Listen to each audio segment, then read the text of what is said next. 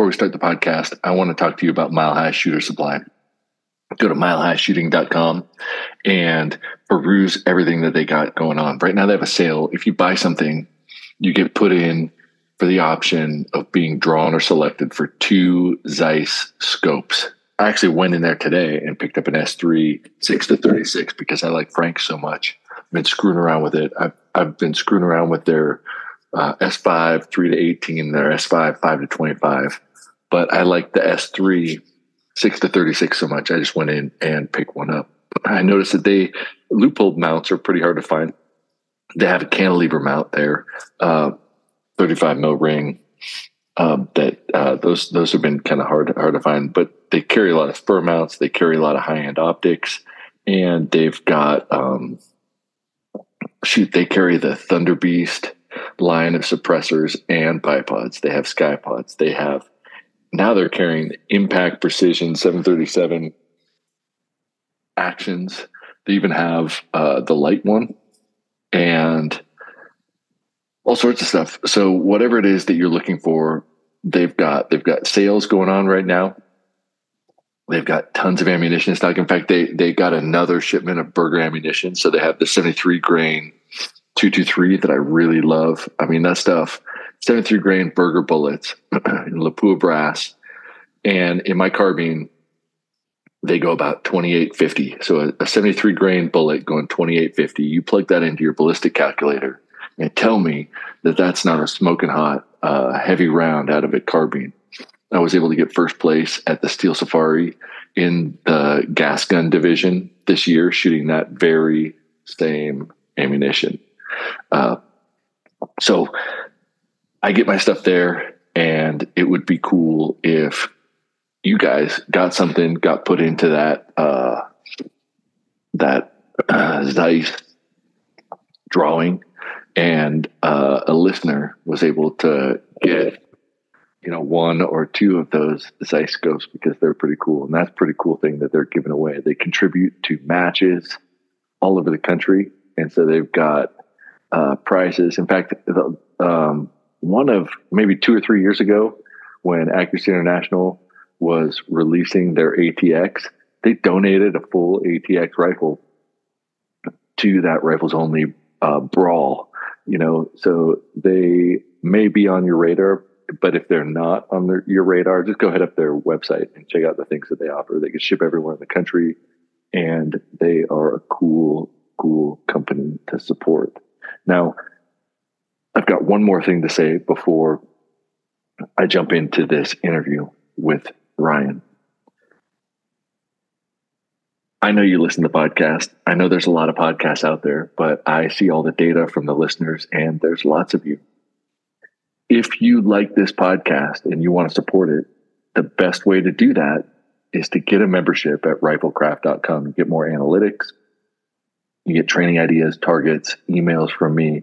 But there's also a second podcast I call the Subcast, and it's private and it's linked to your RSS feed through that, but you get it just like this podcast. If you like this podcast and you want to double the amount of content that you get per week, that's how you're going to do it. You're going to get podcasts like these, but with much more specific information. You know, sometimes my opinions I hold back, or when I'm interviewing people, I want to hear what they have to say, not just interject my my thoughts. Even though I, I talk a lot, um, I like to speak in generalities and concepts. I like to talk about shooting and ballistics and equipment on the Straight Dope podcast. Absolutely. And that's not going to change. But when I go out and figure things out and get numbers and want people to go out and test it, I, am posting it there. Now, that's only been up for a couple of weeks, but it's going to continue to get one or two podcasts a week forever. And it's going to the people that are supporting the podcast. So not only are you getting to use more features on the website itself for login targets and getting analytics, but you're also getting another separate podcast with more specifics, more details, more biased opinions, but also kind of just more opportunity to have shorter tidbits, training ideas, feedback, uh, listener questions. All that stuff goes there because it's giving back to the people that are really supporting it. And that's cool if you want to listen to this and not support it totally fine. That's why we do it. right? To share content, get people thinking, and try to raise the ability of all the people out there that care to take this content and raise their skill level. But you're going to double the likelihood that you could get better by doubling the content like this. And the subscribers and the people that are kind of part of my coaching program, they are growing and it's measurable, it's documentable, and it's quantifiable, right? Over 90% the people that have come come through the coaching program have grown by more than 30% in those variables. You know, I mean, we're talking about mid-pack shooters becoming trophy winners in under a year. And, you know, that's just not it's not normal, but it is when you focus and you train in a deliberate way on the areas that need focus for you specifically. And we're doing that. I'm trying to talk about that in more detail in the subcast, but also just mentioned that that if you do things smart, you do things right, whatever your particular outlet is will get better. And you know, I, I spent a lot of time talking about that and breaking it down and discussing, you know, how we're taking the stuff that people know and people do and really apply it in a specific targeted way. So if, that's into you, uh, then uh, consider being a subscriber or don't. But uh, let's get on to my discussion with the Ryan Cleckner. But, but you're one of those guys that has to be on and probably should be on regularly. well, thanks, man. I'd love to be. I, however, however I can help and learn from you at the same time, I'll do it. I'll be there when people reach out to you uh, from non-competitive circles, what what uh-huh. are the uh-huh. kind of typical questions that that people want to know something about shooting from you? Um, well, one, everything you've said so far, I've been scribbling notes down because there's so many topics here we could cover. I, I want to dive into each one of these topics that you brought up for a whole night. Um, so when people reach out to me, a lot of what equipment's going to make them be better a lot of which scope should i get a lot of which gun should i get of which i can't answer those questions um, some of them try and have me troubleshoot or diagnose what's going on and i try to always steer them back to some of the things you've been talking about which is the simplicity and things and, and focusing on the reticle and being a better shooter and uh, I, I, have been scribbling notes. I want to say a note here. The last thing you talked about about the older guys shooting the M1 Garands out there is I have kids, so I watch a lot of kids movies. And one movie I've watched quite a bit is Cars. I don't know if you've ever seen it. Mm-hmm. You know, animated with cars, and yep. I can't help but think of the new competition shooters as the Lightning McQueens, and then the guys at the M1 Garands is Doc Hudson out there. You know, the old dirt track racer.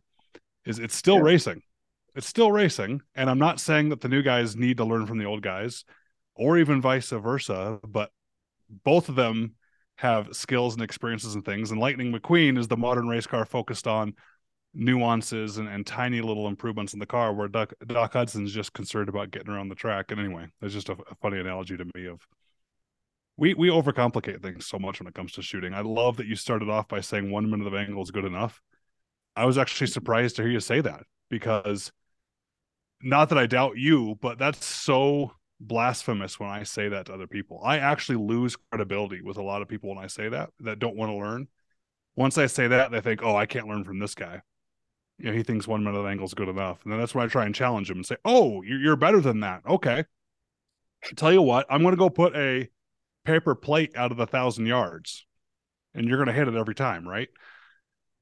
because that's bigger than a minute of angle, and it's just not going to happen, especially real world circumstances. I don't mean to say real world as in I'm um, looking down on competition. I think competition is amazing. I think it's awesome. I think it's what has really had, by the way, some of the drastic improvements in long range shooting was because of competition. I think it's awesome. I just mean the average guy that you asked about. What do they have a rifle for? Right. Maybe go hunting. Maybe some home defense or just practical skills. You know, so instead of answering what you asked about what they ask, I'd like to answer what I tell them regardless sure. of what they ask. It's to stop chasing that new scope or that new bullet or that new cartridge or that new everything. I'm I'm one of the most new cartridge averse people I think that's out there. There's a couple I've jumped on with pretty quick because I like them, but most I think they're just reinventing something that's already existed. And I think I can miss the same no matter what the cartridge is. right? and just as long as I the, the bullet does the same thing every time, I can hit the target. So what I tell people to focus on when they're trying to go hunting is stop shooting pretty groups, stop measuring the group size, stop shooting on a bench rest, stop doing all the things that some of these I'm talking about the average shooter. Mm-hmm. Joe America has a rifle, wants to go deer hunting. If he starts doing research online, he starts watching videos or reading books or things like that. I see them out at the range wanting to worry about loads, even if they're getting into loads or these pretty little groups. And the problem is Joe America that does that and gets his sub one inch group at 100 yards misses the trophy animal because he doesn't know how to shoot off of shooting sticks or he doesn't know how to shoot off of a knee or he mm-hmm. doesn't know how to have proper fundamentals when shooting because all of his errors that he imparts into the system are hidden by the bench and the sandbags and everything. And out in the field, he can't do it. I, I think these guys would be so much better is get on the bench, shoot pretty groups to zero your rifle. And once your rifle's zeroed, it all depends on your terrain and the you know target you're going after. But I'd say hitting a pie plate at a couple hundred yards or paper plate at a couple hundred yards, leaning against a post, taking a knee, maybe even doing some jumping jacks and get your heart rate up and trying to have an unsupported or not so stable position. Hitting that paper plate every time at 200 from that kneeling position is way more impressive to me than a half inch group is at 100 yards. Heck yeah. Heck yeah. Man, I, I mean, I, yeah, I preach that stuff. Uh, I'm going to back up and then go forward. I, I had a podcast. I, have been doing like short ones with Frank because I, I, I, drive um, my kids. I play support a lot. And I drive my daughter between schools at lunch, and so I'm in the car for half an hour one way and then half an hour. So I called Frank. Let's do a quick podcast, and I titled it. Sometimes you got to go left to go right from cars. That's exact. That's hilarious. Um, because because we were talking about and and often talk about this idea of um, we, you know you kind of need to back up to the fundamentals sometimes, mm-hmm. and and it's easy to get ahead of yourself and and forget that behind it all there there should be some kind of fundamental it gets a little bit easier i think to hide some of the flaws. But um, i think it's it's harder to hide some of the flaws with some of the more budget friendly rifles because the budget friendly rifles are lighter not because they're less accurate at least in my experience i don't have a lot of budget friendly rifles i have a both Remington... both ends of the scale by the way the most expensive rifles now are the lightest and the cheapest rifles now are the lightest yeah yeah, that that's true. Some of the extremely light ones are, are mm-hmm. incredibly expensive, but I don't have those either. Um, but I do have an old uh, Remington 700p in 308, and and it's as accurate. It you know mm-hmm. it's a mm-hmm. five hundred dollar rifle, and it, it mm-hmm. my I yeah I have a accuracy international that you know with the scope and all the stuff on it, you know it's probably eight or nine thousand dollars, and and this mm-hmm. Remington 700p, there's no way that they don't shoot as accurately. Mm-hmm. It's just it's lighter, so it's a little bit harder to drive if you if you screw up your fundamentals. Um, mm-hmm. But it's fun to go back and explore the idea of rifle fundamentals because they're not going to go away as long as we're shooting rifles. Those fundamentals aren't going to go away. I think it's interesting that the people that ask you questions about equipment, scope, rifle, and troubleshooting is basically the same list that anybody I talk to, when people ask them, they're asking the exact same question. So that that's kind of fun. Mm-hmm. Uh, it's the same thing, and most people are answering kind of the same stuff. And I, I can't take credit for that because I'm basically just like a, a, a some sort of like I don't know amalgamation of all this stuff that I, that I've read, but um, the one inch to, to tell you the, the truth I, I get a lot of shit too because I, I do compete but there's so many styles that that i try everything and mm-hmm. don't although somebody that doesn't compete at all would say that you know i specialize in precision rifle but that doesn't mean much um, i've never seen a shooter do a craft drill under an inch ever the, the people that win all the every fancy style of competition if, if they come to me in person I've seen some pictures that look like they're under an inch. I don't know anything about how they were shot. Mm-hmm. I've never seen a good shooter shoot a craft drill under an inch. And in fact, at the international precision rifle competition that was in France this year, the first one, it's supposed to be the best shooters from from around the world. They had a, a stage called "This Is the Way," and it was a craft drill, and uh, and they put four That's MOA really cool. targets. Yeah, it, it had a four MOA plate, and they did the craft drill, and a lot of people were missing. You know, mm-hmm. four four MOA plate. It was I, I they, they, it, you know because it was competition. They didn't do it on paper at hundred. They scaled it out to like 400 yards. But it was like 400 yards. Uh, I've got it saved here actually. But but but the point is, it was probably the biggest target at the match, mm-hmm. and people still missed it because it's standing, kneeling, seated, prone, and it's supported.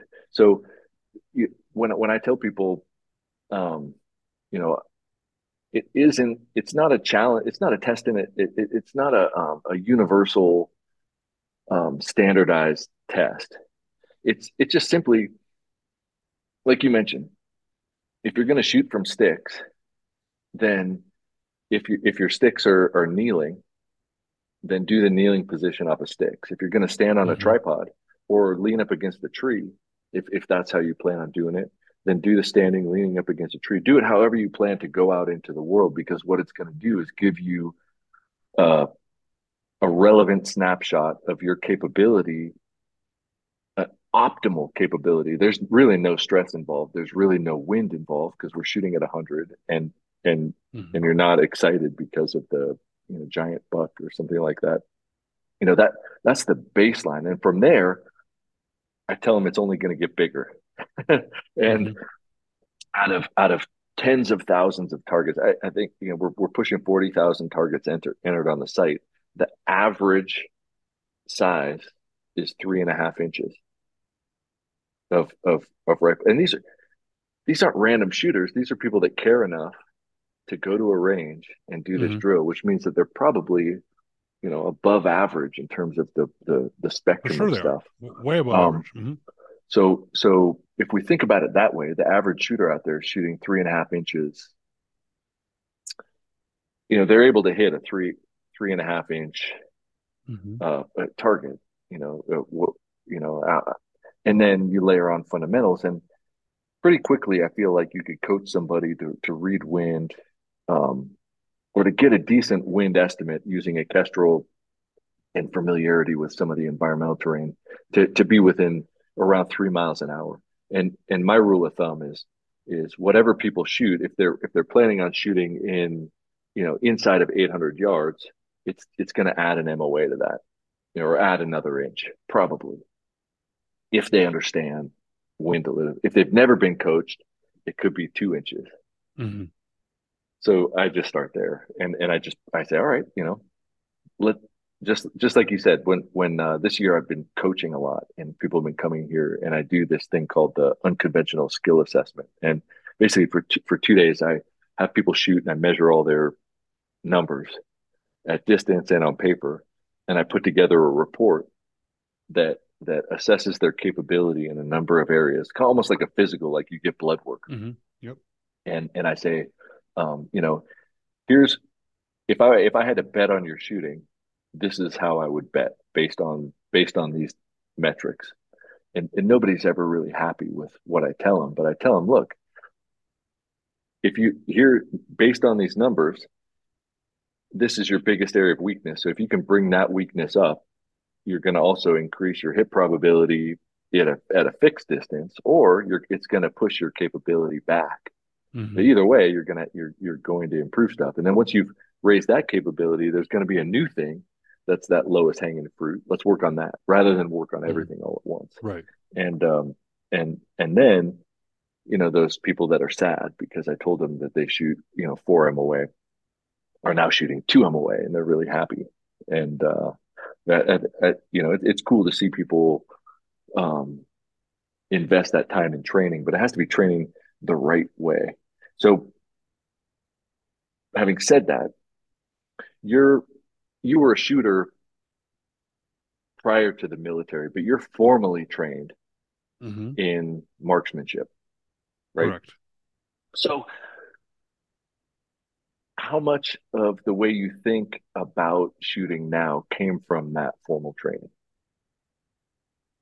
A lot in that I was able to recognize how wrong most of it was.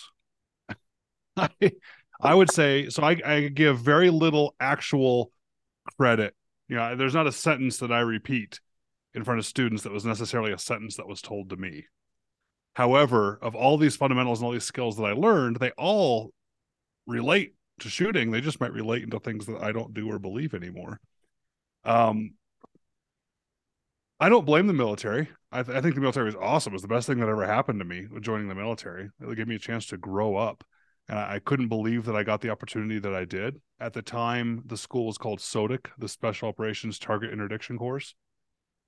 As far as I'm concerned, it is the best or was the best sniper school in the world. It was kind of the finishing school for snipers. And I used to jokingly call it the Noah's Ark of snipers because when you show up day one, you have a couple SEALs, couple Delta guys, couple FBI guys, couple Rangers, a couple of this. It was this Noah's Ark in this classroom of maybe 20 people at the most. And all these guys had careers as snipers. And I hadn't shot an M24 yet once. That was the military sniper rifle. I had just made it over to the sniper section and they said, Hey, congratulations, Cleckner. You're going to SOTIC, which made me really unpopular with the rest of the snipers that have been waiting years to go to the school. And just because of the circumstances, I ended up going. And it was great. I became a really good shooter because of that school. What was great about that school, unlike most military schools, is they taught you to shoot. So you had a shooting coach behind you and your teammate the entire course. So it was a two month course, and there were day two months is a long time in the military for a course. There were days that you would just be on the flat range, known distance shooting at paper targets, and you would have an instructor behind the two of you and just listening to you two talk and coaching you on an entire long day in the sun shooting at targets. And just getting that day after day after day after day of having a professional coach there with you diagnosing your shooting, helping you improve was phenomenal. And I never learned the wrong way. I only started learning that way. And I think the way I manipulate a trigger, the way I reload a rifle, the way I do all that came from there. So maybe I'll give it more credit I learned from the military. I should have said teaching. How I learned from teaching isn't necessarily from theirs because the military has a problem and it has no other choice. I don't I don't fault the military for this, but it has no other choice but to regurgitate what's been told to them from someone else you know, I, I, can't count how many times I've heard stories of guys in basic training hearing stuff from drill instructors that's just ridiculous. You know, people being shot in the pinky with the 45 ACP that were spun around three times, then died immediately. It's just things like that that I don't blame the poor guy that said that because the majority of what we know, Chris, is told to us by other people.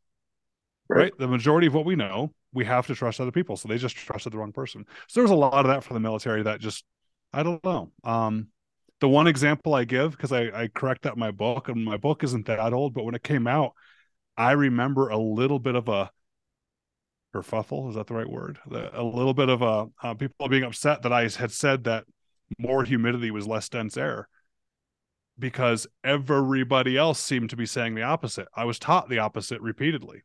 Military sniper manuals say the opposite. A lot of these sniper books or long range shooting books before me said the opposite.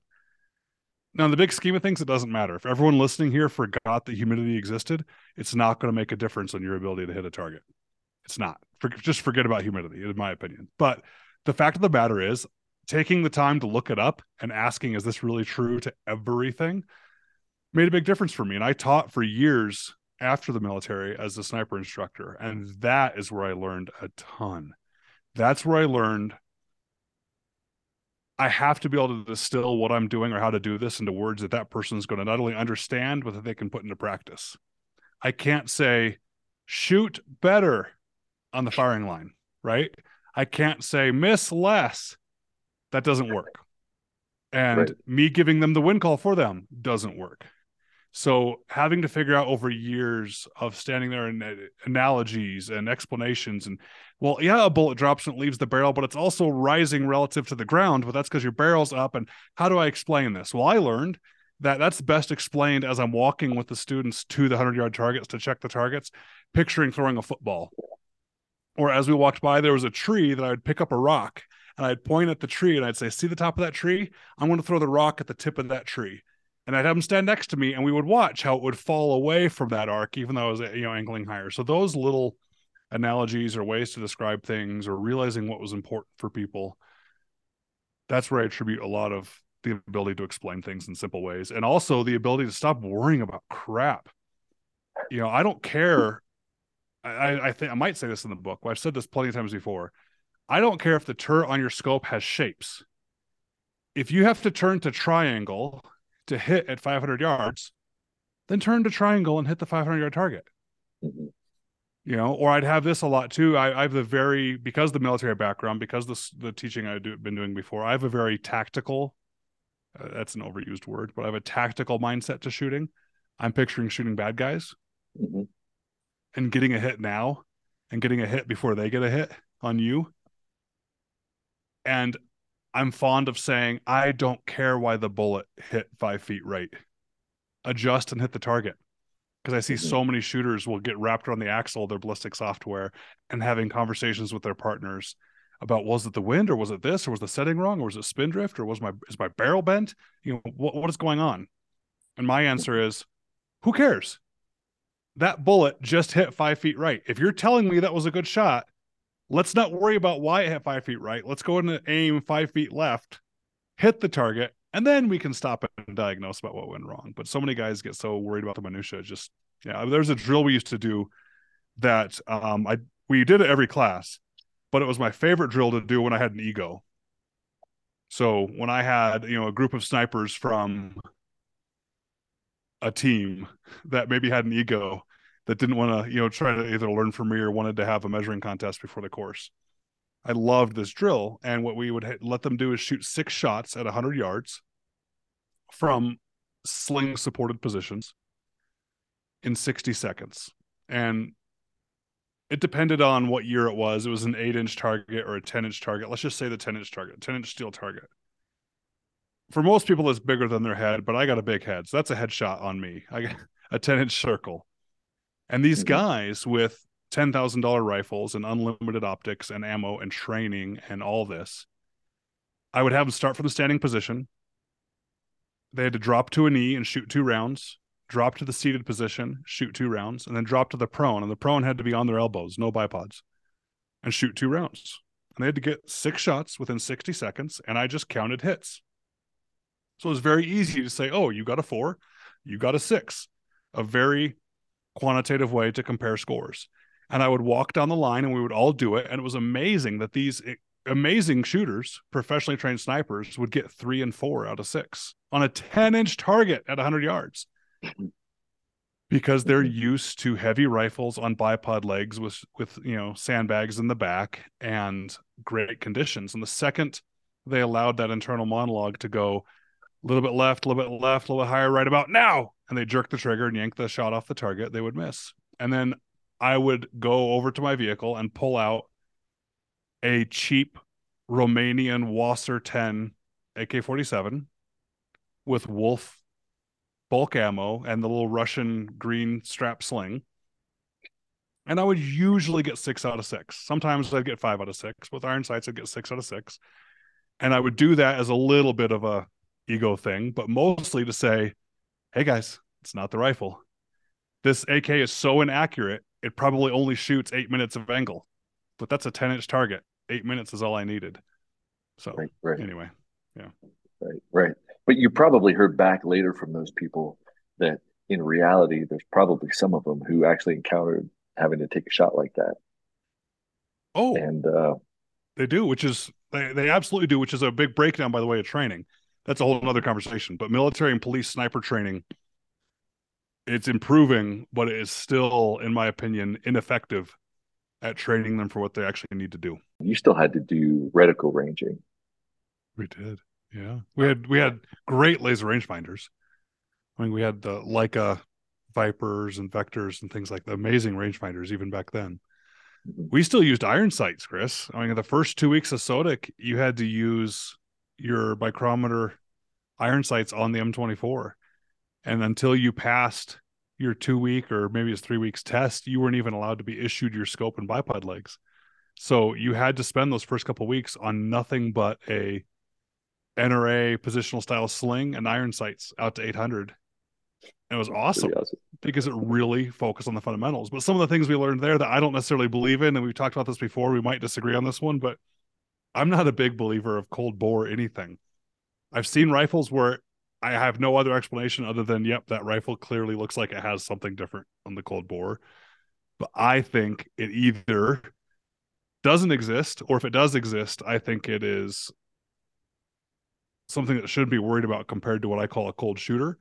And that was one of the things as an example from the military. You know, it was it was beat into us that you had to foul your barrel or you weren't going to be effective. And my problem with that is a lot of shooting well comes into confidence. Performing when you're hunting, performing on a target, a lot of it has to do with your ability to be confident in your rifle and your ability to make it work. Mm-hmm. And so when you're shooting, I'm not pulling the trigger and saying, well, hope that's close. Instead, I'm focusing on a certain spot on the reticle for a certain reason because I have the confidence to know that if I do my part, it's going to hit if I do this. And some of these sniper voodoo, like I, I'm, I'm using my fingers to like I'm sprinkling this magic sniper dust over the rifle. There's some of these voodoo things that were taught to us that I think so many guys believe in that really mess up their brain and mess up their day because they get wrapped around the axle in this minutia that they didn't have their fouling shots, and that's why they're going to miss this target, or they didn't do X, Y, or Z, and where they're going to miss. Now, to your point about speed drop and wind number, that's awesome. I don't believe though that to the Joe America shooter, they should be worrying about that yet. I think speed drop and wind number and all these myriad tools that we have are great at your ability to engage a target quickly and engage the second, third, and fourth targets quickly as well. Where most of these guys are going to be drawn towards these uh, trick makes it seem like I'm disparaging it. It's not a trick, but they get drawn towards these tricks and they forget to learn how to properly apply trigger control or how to properly have the scope set up for them mm-hmm. or how to practice in some of these unsupported positions and things like that. And you know, I, have seen guys. I just got back from an elk hunt with my daughter, and um, you talk to guys out there, and they still get wrapped around the axle on whatever laser rangefinder they have, or wanting to know X Y Z specs on the bullet that they're shooting. And my answer is: Have we worried about how to hit the elk first? Like, can, can we get that down first? You know, because yeah, yeah again turn to triangle i don't i don't care what you have to turn to mm-hmm. turn to turn to it have good fundamentals and hit the target then we can worry about it later yeah well that's a good point no i appreciate it i think um i often forget because i'm thinking so much about results and for me results it does go to repeatable smaller and smaller targets but i forget um you know these tricks have been working but i've been working on them really hard but mm-hmm. um yeah, I, I think everybody kind of needs to be shaken a little bit. I, I see what you're saying. Actually, um, do you know do you know Jacob Bynum? He he owns a facility in Texas called Rifles Only. I and, definitely know of him and his facility. Mm-hmm. And and and like you know, he's been training um, you know all sorts of people for for a long time, mm-hmm. and he's he's big on fundamentals. And I, I actually just talked to him, and he said something very very similar to you. He said, you know, really it comes back to the fundamentals. More people are missing because of anticipation. You get him on a static target. He has a lot of movers, and and I said, you know, mm-hmm. I, I asked him about, you know, what are you what are you seeing? Because I try to make predictable things. Like if you miss left, what are the likely causes you miss left? If you miss right, what are the likely causes you missed right? And uh, you, you said that people anticipation yeah. drives a lot of the misses that he sees with people who haven't sure. reinforced that and and with movers they're you know and, and you say that you say something in your book about the uh you know i'm drawing like a just random lines around but but you have like a you know a dotted path almost like a fly buzzing around something and, and trying to demonstrate the wobble. And then you say all right i'm going to try to time it when it's in the center and i'm going to shoot here. And what happens you know what jacob said what happens with people there is they say they try to shoot there and then whoosh, they push it off. And mm-hmm. rather than just ignore the wobble and just break a clean trigger press and it'll go in that wobble. And if the wobble is inside the target well then you got you know great results I call it acceptable accuracy. And if I could gift everyone listening to this something, it would be the ability to let go of being too precise. Here's another life lesson is uh, maybe someone else has called it that before. I'm not taking credit for it, but that, that's what I've decided to call it is acceptable accuracy is you define your target size. If you want to hit the dead center of the steel target, well, then you've now decided that the center is the target. If you want to hit anywhere on the target, then you've decided that the whole size of the target is the target. If you're shooting at an elk and you want to hit the kill zone, well, you've now decided the kill zone is the target. So you decide at any given distance what is an acceptable hit on a target. And remember that you did that. If I say a kill zone on an elk, for argument's sake, is, I don't know, 14 inches circle. If I decide that's the target, then I should be happy with a hit anywhere within that target. Mm-hmm. Right. Don't forget that. Right. If you want to hit that E type silhouette at 500 yards and you don't care where, you just want to have hear a ding, then be happy when you made it go ding. Right? Don't try to be too precise. Don't let the, don't let that perfection get in the way. But the other thing is that wobble, I don't believe in just let the wobble happen and pull the trigger. Because if the wobble's outside of the target, that's not acceptable. But if that wobble is within that target that you yourself defined, that's what I call acceptable accuracy. And if that reticle is moving within the okay zone and you start applying proper pressure to the trigger and the gun goes off and I hit the edge of the target, that's called a hit. Mm-hmm. Versus being so worried about precision that you're worried about that perfect center for some reason. You go ready now, and you jerk the trigger and yank it completely off the target. That's called a miss. Yeah. Right. Right, right, right. Yeah, I've, I've never seen a picture of somebody smiling there with their elk with calipers in the kill zone to say, you know, where in it they Correct. hit it. Right. They're just yeah. happy they they're happy with that with that elk. And, well, to me, uh, I hear that a lot with bullet failure. You guys hear your hunters talk about that, Chris? Hunters hold up bullets in their hand. They say, oh, this bullet failed. That's a very popular thing online in forums and hunters talk to each other. They'll take a picture of a bullet in their hand, and of course it's bloody. And they say, Look at this bullet, it failed. I have to ask, the bullet that's bloody and in your hand because it killed an animal failed? Tell me more. this, bullet clearly didn't fail. Oh man, I've never heard that. That's crazy. You, Wait, you so... got to Google it after this. You're going to see endless reams of, of, pages of just people talking about failure of a bullet because it either held together or didn't hold together or mushroomed or didn't mushroom enough. Like, guys, oh. it worked. It's in your hands. Wow. Interesting yeah, man, uh, yeah, I, I can't even go down some of those some of those things because it, it, yeah, it just takes too much time, and and I just like mostly I like shooting paper. Okay, if if I had to make a bet, most people in the country still shoot MOA scopes. Do you think that's um, true? Guaranteed, yeah, by a long shot. Yeah. Um, so I knew and, you were going to bring this up because you texted me asking me about this. Can I share a number yeah. with you? Yeah, yeah. So I knew you were going to text me about this. So about a half hour before our podcast started, I said, you know what? I'm going to look up this number in case this comes up. I, I so I guess I should say the same thing betting because I don't know for sure, but I say guaranteed way more people shoot minute of angle optics than than mil scopes. Can we agree that mill scopes weren't even really a thing till the past 15, 20 years? Yeah, I think that in um, America at least. Yeah the that and it sounds like a I, I didn't witness the change, but had MOA scopes with mill or mill reticles with MOA yeah. turrets. I think I had nine rifles issued to me, and one of my complaints was that I had to be a jack of all trades because I had from a two two three you know SPR all the way up to a fifty cal. We had 300 Win Mags, we had 308s, we had everything in between, and we had to learn dope and learn how to operate all these different guns, and it was a mess. But so that was 2001, 2002, 2003 when I was doing this. Mill scopes really weren't a thing yet. Okay.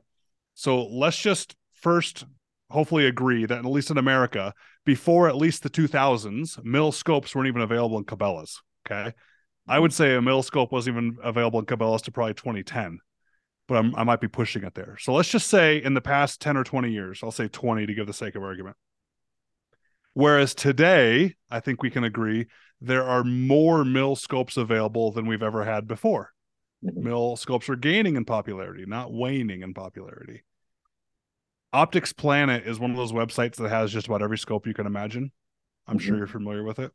Yeah. So before the podcast, I went to Optics Planet, selected rifle scopes, filter by adjustment type. They have 2,165 scopes available in minutes. They have 600 scopes available in mill. Three and a half times more minute of angle scopes. Now, they're a smart company. These scope manufacturers are smart companies. They wouldn't make three and a half times as many minute of angle scopes if that wasn't the demand. Right. And I encourage someone to go into the local Cabela's and just look at the scopes that are not the high end scopes, not the premium long range shooting scopes. I mean, every scope that's there. And I think you'll see the same thing I see, which is at least three and a half times more men of angle scopes there as well. Look at any rifle that comes with the scope as a package, a hunting package, you know, for a budget oriented. They're always minute of angle scopes. So I'm just saying in the past 20 years where mills have been popular, I think there are still at least three and a half times more minute angle shooters. Now, if we take into account everything from the 1900s, people's scopes that still exist and rifles are still in their safes, those I think were 100% minute of the angle. So yeah, I, I think minute of the angle is way more in yeah, Joe America world. Right, right, right. And so now, I mean, I, I I realize that just talking about this is is now stirring pots, and people are probably like their blood pressure is going to go up. And and I don't, I, am not, I really don't care one way or the other because well, I'm not saying one's better. Yeah, yeah. I don't. I I I don't think honestly, I don't think there's really any difference. I just I just think it's fascinating. Uh, the best argument that I heard so far for mills is the availability of diverse reticle options. And so if you look across manufacturers, you're more likely to have a different reticle that might appeal to you in mills, and that's that's demand based. Uh, that is know, absolutely for, true. I think it's a great argument. Yeah, I think that's but, a compelling argument as well. And and I you know I, I would agree with that, but but I hadn't thought about that, and and I I have to give credit. Morgan King is a shooter who does precision rifle shooting, and he said, you know, uh,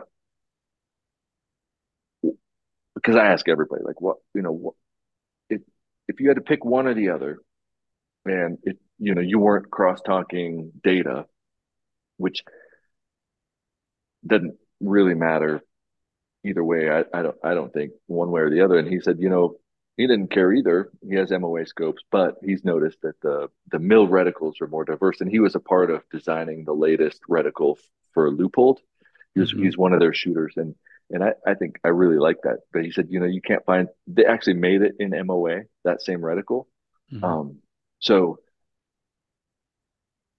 and and I think that's a great answer. I mean, it's perfectly acceptable to me because the mm-hmm. reticle makes a big difference in probably what, what you said confidence. Like you have to have 100% confidence, and and if you are relying heavily on the reticle, then you need the data that you rely on. But if you're relying heavily on the visual field without distractions, then you're mm-hmm. going to want a, a different option. And those those two things are a personal choice, and and nothing should sway you if it's a personal if you if all you want is a duplex reticle because you want to see everything and you don't need all of those mm-hmm. subtensions well then shoot man grab that duplex reticle i i got a um a, a cheaper Leupold and it's got a little duplex uh, mm-hmm. a little cross and and it's illuminated so you can turn on so it's essentially just glass with an illuminated red dot and if i turn the red dot off then then i can see a little plus but I really like the illuminated dot. Mm-hmm. And I can say hands down that if if I need to see something, when I shoot with that scope, I see things that I can't see when I have any other reticle because my eyeballs get drawn to the reticle or they get distracted. Maybe I maybe mm. I've got like, you know, my eyeball, my right eyeball has like ADHD or something, but I'll, I'll I'll have two rifles and I'll have that one and I'll have one with a, you know, a more complicated reticle and I'll shoot one, same caliber. I'll, you know, I'll see the trace of the bullet. I'll get on the other one and I won't see the trace.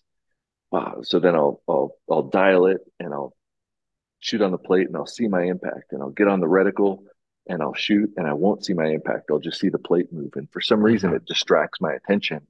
And, um, I, you know, I, I haven't found the perfect reticle um, but it definitely has an impact on shooters' abilities. And finding the oh. right one, I think, is important. I think if I tell anybody anything, is to get online and look at all the reticle types, and then go to a store. Don't don't worry about like the the glass quality and the light and all that stuff. Look, figure out if you can like see through that reticle and use that data, or is it too busy? And if it's too busy, find another one. And if that brand doesn't have it, look at a different brand because they all have their own variations on stuff, and some are just too busy for my brain. Yeah. And and uh, you know, if I, for me personally, less seems to be better, except that I rely on some of that, some of the subtensions to be able to measure things. And so, um, I've been training myself to dial elevation and wind so that I can focus on my aim point mm. and rely less on the reticle. The problem is, you know, when you need to measure or make something, yeah. you, you have no you have no point of reference and that that becomes complicated. But um, the the more clear the center of the target or the center of the reticle is, for me personally, the the better. Um, and I and I my numbers don't look the same. I have a um, or or uh, the the old mile high range. Frank and I built up for the unconventional skill assessment. So in Fort Morgan, about ninety minutes from me, um, you know, we have uh, 50 50 some odd targets in in a 140 degree field of fire from 100 yards to to 25 to 3000 yards. And then inside of a thousand every 200 yards i've got plates in different arrays and, and i could we have the, you know the, mm-hmm. it's it's for the diagnostic evaluation. And i'll run myself through some of those diagnostics and i'll perform differently with different reticles and I think like, wow, this this really does hammer home that point. And uh, you know, I'll have somebody else, and they'll say the opposite is true for them. They they do better with the reticle that that I perform least in because somehow it works good for their brain. And but but how do you answer that? Like it's personal. Nobody wants to hear that. Well, it depends. Well, yeah, it depends. But it would be cool to be able to just say like, all right, I got ten. Here's ten scopes let's try them all and pick the one you like because that's what it's going to come down to. And uh, for sure, but you're in the weeds yeah. on the minutia of precision shooting and how you can eke percentage point better performance out of yourself, which is awesome. Mm-hmm. And if we're having that conversation, we completely agree. If you're talking back to Joe America, you're you they're lost. You know, they just want to hear from me, which I get all the time. Which scope do I get? My answer is it depends. That's the lawyer in me. Or what purpose is this for? For example, there's no such thing as the scope.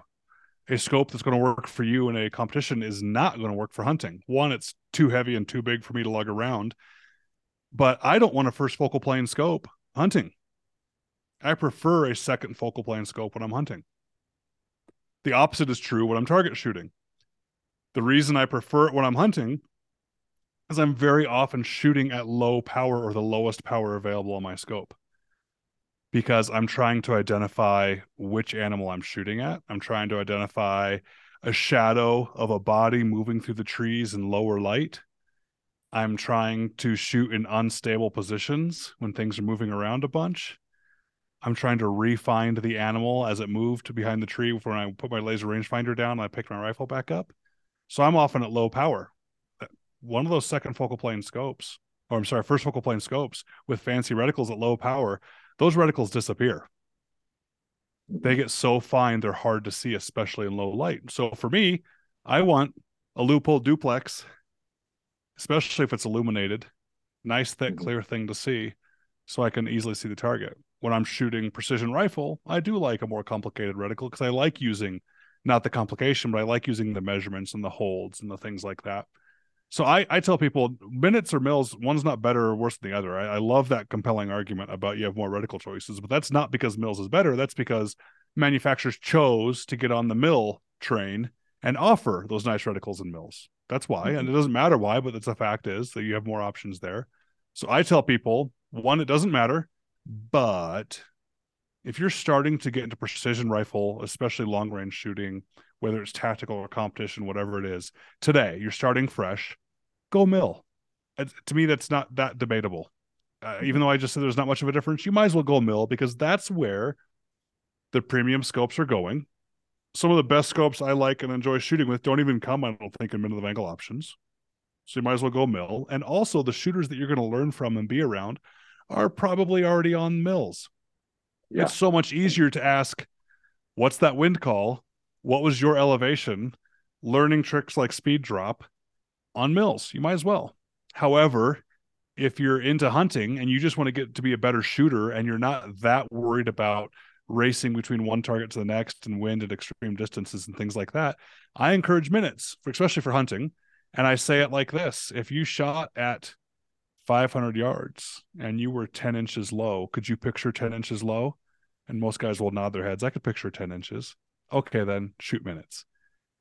How many centimeters is that? I'll hold up 10 inches with my fingers and say, How many centimeters is that? And, well, shoot, I have no idea how many centimeters that is. Okay, then let's just keep with minutes of angle for you. You're hunting. You need to shoot minute of deer. There you go. Versus precision rifle. Yeah. Uh, that that's really interesting though. I I don't know.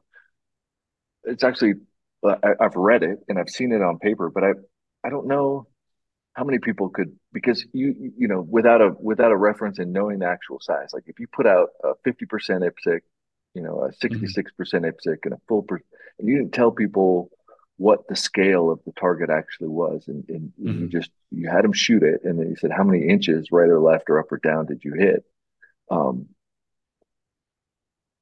con- contextually like uh, you know trying to wrap your head around distance and scale and size would mm-hmm. would be really fascinating i'd have to convert it um but I, I, I don't i don't i mean in a in a practical context i don't think it's hard to convert back and forth between Mills and MOA. In fact, you're, you're good at it though. Um, you're good at it, and you've spent a lot of time practicing it. I'm talking average guy has yeah. one box of ammunition for the same five years, goes hunting once a year, might shoot yeah. one or two rounds a year. Yeah. You, I think you can at a couple hundred yards, even a few hundred yards. If it's all about getting just a hit, mm-hmm. though most of those guys can say, "Oh shoot, that was a couple feet low," and they can make the adjustment. Uh-huh here in Colorado, like I, I, could like run up to a deer and like smack it if I wanted to. So I can't imagine trying to shoot it from far away. Um, what what's like an average? It, do you think it's a? Do you think the distance to the game animal is kind of state specific? You know, it, it, in general. For sure. Mm-hmm, um, for sure. Because because I can imagine northern Arizona is a lot like Colorado, where but but as you go south, as the terrain you know, has less trees, animals are going to be farther, get farther and farther away. What what um what are like the average distances that people are are you know harvesting elk and deer, um, you know, in Arizona, Colorado, those kind of places. So a couple hundred yards out here is not unheard of. Mm-hmm um, that that's not considered a stretch or a long shot if someone say said they shot at an elk and it was a couple hundred yards away out west, anywhere out west. Whereas yeah. in Tennessee, where I lived for years, or Connecticut, where I lived for years, 60 yards is a long shot. Mm-hmm. Matter of fact, most public ranges, it was hard to find a 100 yard range in Connecticut because the shots weren't that far because the terrain was so thick and you couldn't stalk on an animal and you couldn't glass from one hilltop to the next because there wasn't public land to even see that far. You're in a tree stand shooting at archery distances. So yeah, it actually it definitely mattered. The rifle, the cartridges mattered. Manufacturers, I come from the manufacturing side. We put a lot of thought into this as well. What cartridges and what rifles would we offer? This is a brush gun. It's not going to be offered in a long range cartridge. It's going to be offered in a slow fat bullet that can punch through brush and maybe shoot 50 yards at the most. Or this rifle is going to be a Western big game long range shooting rifle. Well, this needs to be a long range cartridge. Um, there's a lot of discussion on the ethics of long range hunting, and my answer to anyone that is curious about this, because I do get asked that one quite a bit too, is there is no number of a distance where I think it's ethical or not, or hunting or not. I am supremely concerned with an ethical kill. I I I try to make it that all the meat me and my family eat is something I killed. I fail sometimes, but I, I, I try to do that. My my daughter and I both got an elk a couple weeks ago. For the next year, we're fine on steaks and and burger. Um, at least we're to be giving away a bunch too. So I hunt a lot. I know where my meat comes from. But if I see a mouse in a trap that is still half alive, it ruins at least my day. I feel so bad for the animal suffering. Okay. So I have no problem killing animals, but I have a problem with animals suffering. So an ethical, humane kill is what I'm aiming for. Mm-hmm. I am not the greatest shooter, but I'm probably better than average. And I could probably shoot an animal effectively, confidently, with a in a kill zone good shot for the caliber I have at a further distance than Joe America. So I can't give you a number because what I could maybe right. do at 400 500 yards, you might not be able to do at 50 yards. Mister doesn't know how to shoot a rifle, so I don't know what the number is. But my problem is, I love hunting so much, and I grew up bow hunting, that I think most of the sport in hunting is getting close to the animal. Mm-hmm. And so I I summarize it this way: if my biggest risk is spooking the animal, then I'm hunting. If my biggest risk is missing the animal, then I'm target shooting. Oh, so every, that's, that's everyone, really cool. everyone take it from that what you want. Yeah. God, I love that. The biggest risk is spooking the animal than you're hunting.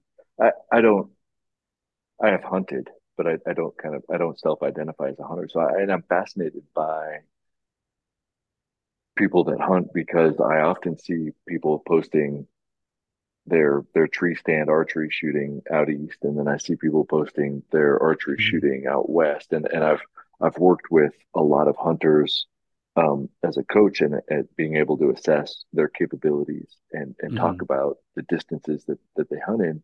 But everybody's story and approach is different. And I, and I, I just mm-hmm. think it's mm-hmm. cool that they like to do, they like to do that. To me, I think it would be, it's the most fun to try to get as close as possible. And, and I told somebody yeah. that I would be a hunter if I could hunt with my, with, with like a hatchet you know but but maybe that um...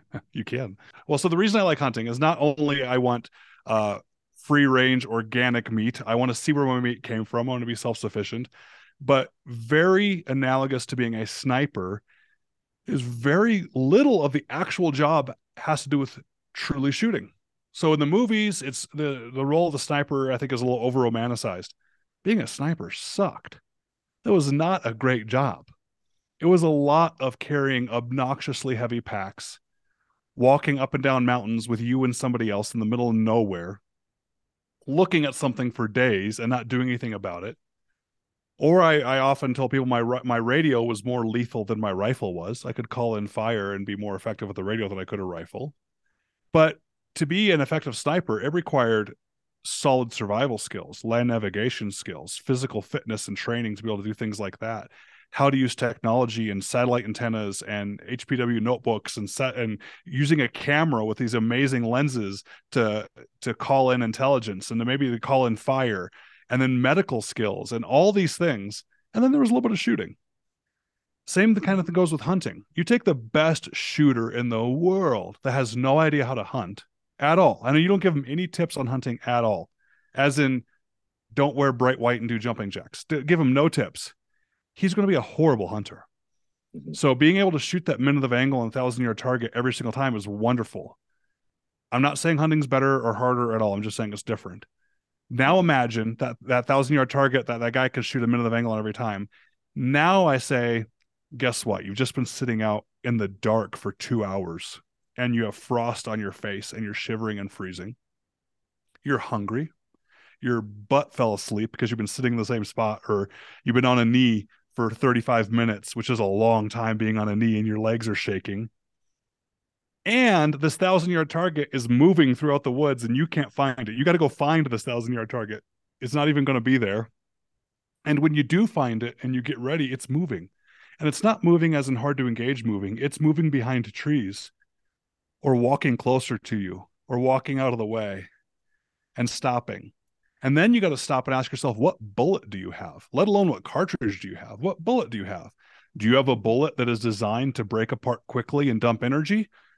That's my favorite type of hunting bullet. I'm pretty counterculture when it comes to hunting. I like bullets that break apart and dump energy quickly. But because I shoot those kind of bullets and I bring those kind of bullets in the field, I know I cannot take a shot on an elk across the canyon 300 yards away while it's quartered away from me.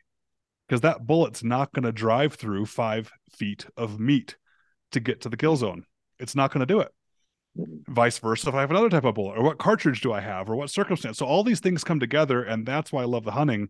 Is it's not just shooting; it, it's it's finding everything else and going together, which is goes back to also why I, I don't like the term, so I got to think of a better one. But that Joe America, man, hit a paper plate at 200 yards from any position, you're going to be a much more successful hunter than having a rifle that's so complicated with a reticle that you can't even see at low power that you're great at shooting three three eighths inch groups at 100 yards, but you're not great at finding the animal or making the shot when it actually counts. I'm more concerned, even for tactical shooters, military shooters, is how fatigued are they going to be when they're carrying this rifle for multiple days up and down hills?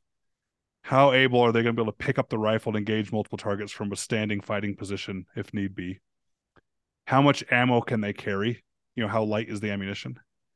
and how little recoil is it for the trade-off of effectiveness on the target you know getting the biggest baddest cartridge out there that is such a long action that it's harder to operate the rifle the rifle's now heavier the recoil so much that you're now going to flinch more things like that don't make sense to me yeah yeah that, that makes sense i want to back up a little bit because you were talking about uh, essentially target reference points how do you teach people to um, locate and then talk on to a target because this is a it, it, it's interesting to me and i've been asking people uh-huh. and and i had a pretty good conversation this morning with another guy um, and and i'm really curious because that is a very difficult um, mm-hmm. skill it's a very difficult part of shooting with someone else is how do we talk on? And how do you teach somebody yeah. to communicate where something is? Because you know I've, I've seen you know at team matches as a, as a RO uh, around here you know t- teams getting like completely almost going to blows because it's by the bush not that bush the other bush exactly. it's over there. It's right can't you see it? It's there. And and you're thinking like oh man this isn't going well for them but it's, it's under the biggest cloud phenomenon. in the sky right now yeah it sure is yeah. can I expand your question a little bit to all communication not just sure. finding the target 100% so I a pet peeve of mine at the range. I won't let it bother me when it's strangers, but with students, one of the things I'll harp on a lot is their communication as the team. And there are a few things that I'm repeating constantly on the firing line with students.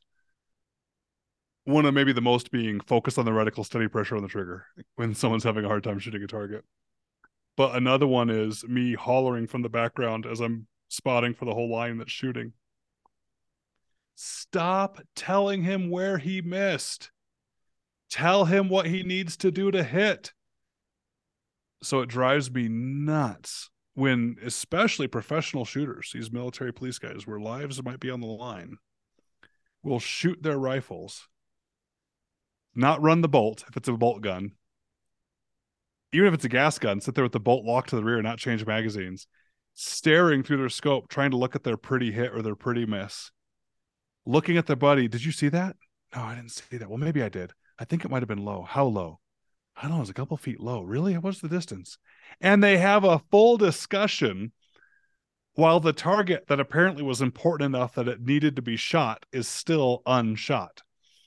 And that's where I come back to the beginning where I say, who cares why it was two feet or five feet right? Aim five feet left, hit the target, and go diagnose later.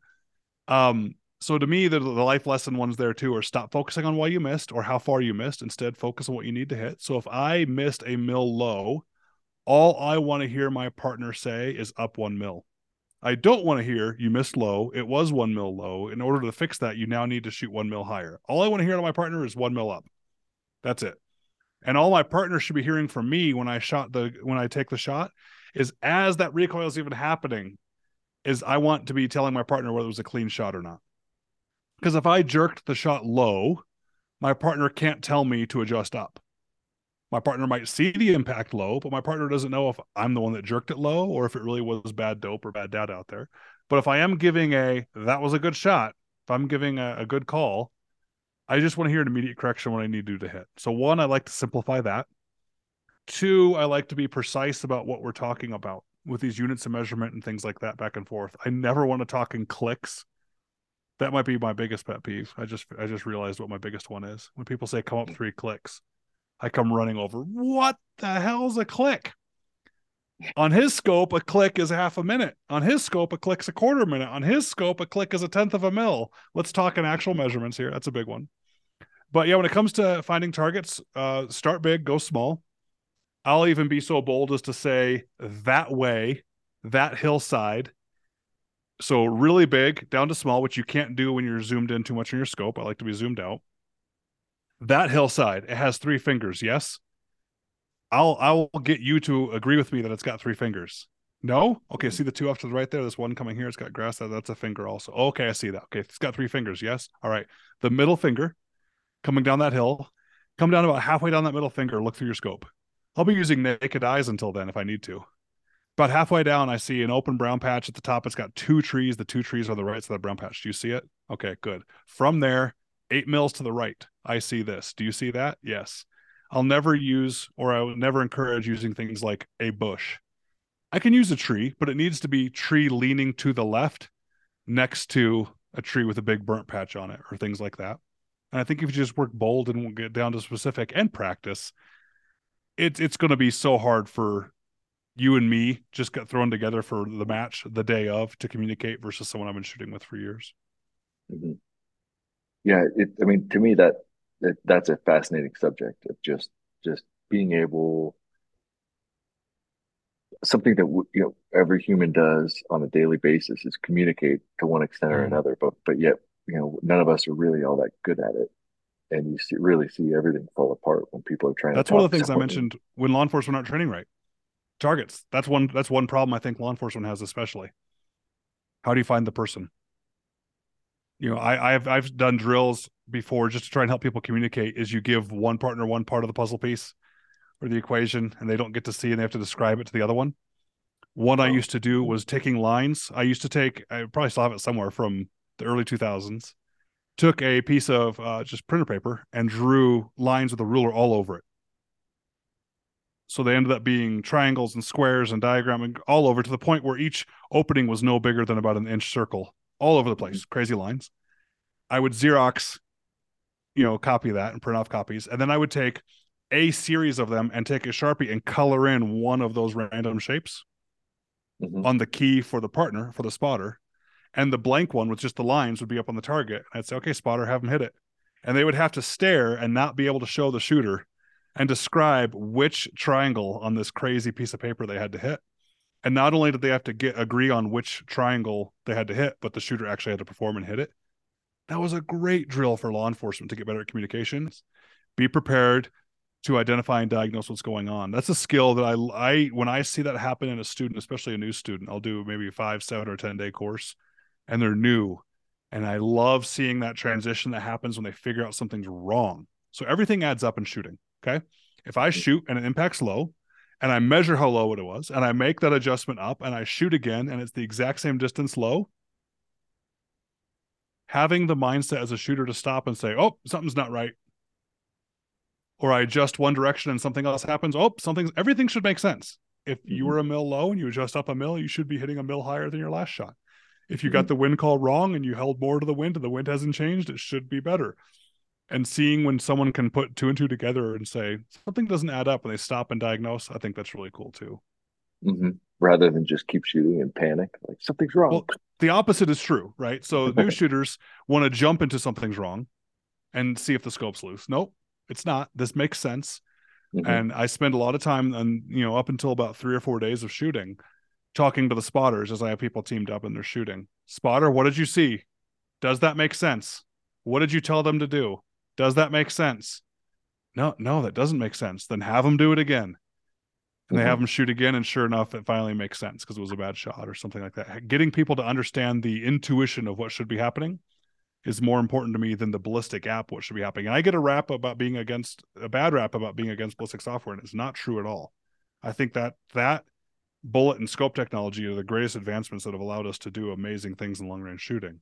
My problem with ballistic software is the guy that is out there in brand new gear with the tag still on it that doesn't know how to use it, that has got his nose buried in his phone, playing with the ballistic software and has no idea what's really going on. is spending 10 minutes changing settings, trying to hit a target at 700 yards, finally gets the firing solution, finally shoots with either no understanding of reality or having such bad fundamentals that he completely misses the target and then dives back into the app and plays with it more and finds out, oh, yeah, I had this setting wrong to get it. That drives me nuts versus somebody who has a mild degree of confidence that they can hit the 700 yard target, shoots, sees that they impacted a half mil low, adjusts a half mil up, shoots and hits, and they're done in 30 seconds. I think that's more powerful. So I'm not against ballistic software. I'm against relying on it so much as a crutch that you have no idea what's right. And that came from a fifth grade math teacher. She was big on estimation. Before we did the math problem, she made us estimate the answer. And I don't have a whole lot of memories from fifth grade, but one of them I remember was pushing back to her. Why am I wasting my time estimating when I can just do the math to figure it out? And I forget if it was the problem on the paper or the example she gave me, but she used the circumference of the earth. She said, Ryan, how many miles around do you think the Earth is? So I have no idea. She goes, Well, give me an estimate. You know, you're going to do a calculation how many miles around the Earth is. Do the math.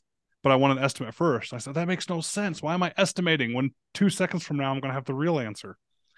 And she said, You have no way of knowing if the real answer is right or not, if you can trust it, unless it's close to your estimate. She goes, What if you did the math and your answer was two? Two miles around. Would you believe that number? I said, well, no, that's that's way off. She goes, all right then. You just used your estimate to be able to know if you should trust the answer that you got. And that I've I may overplay that analogy. I don't know, but it makes a whole lot of sense to me now when it comes to shooting, like the ballistic software.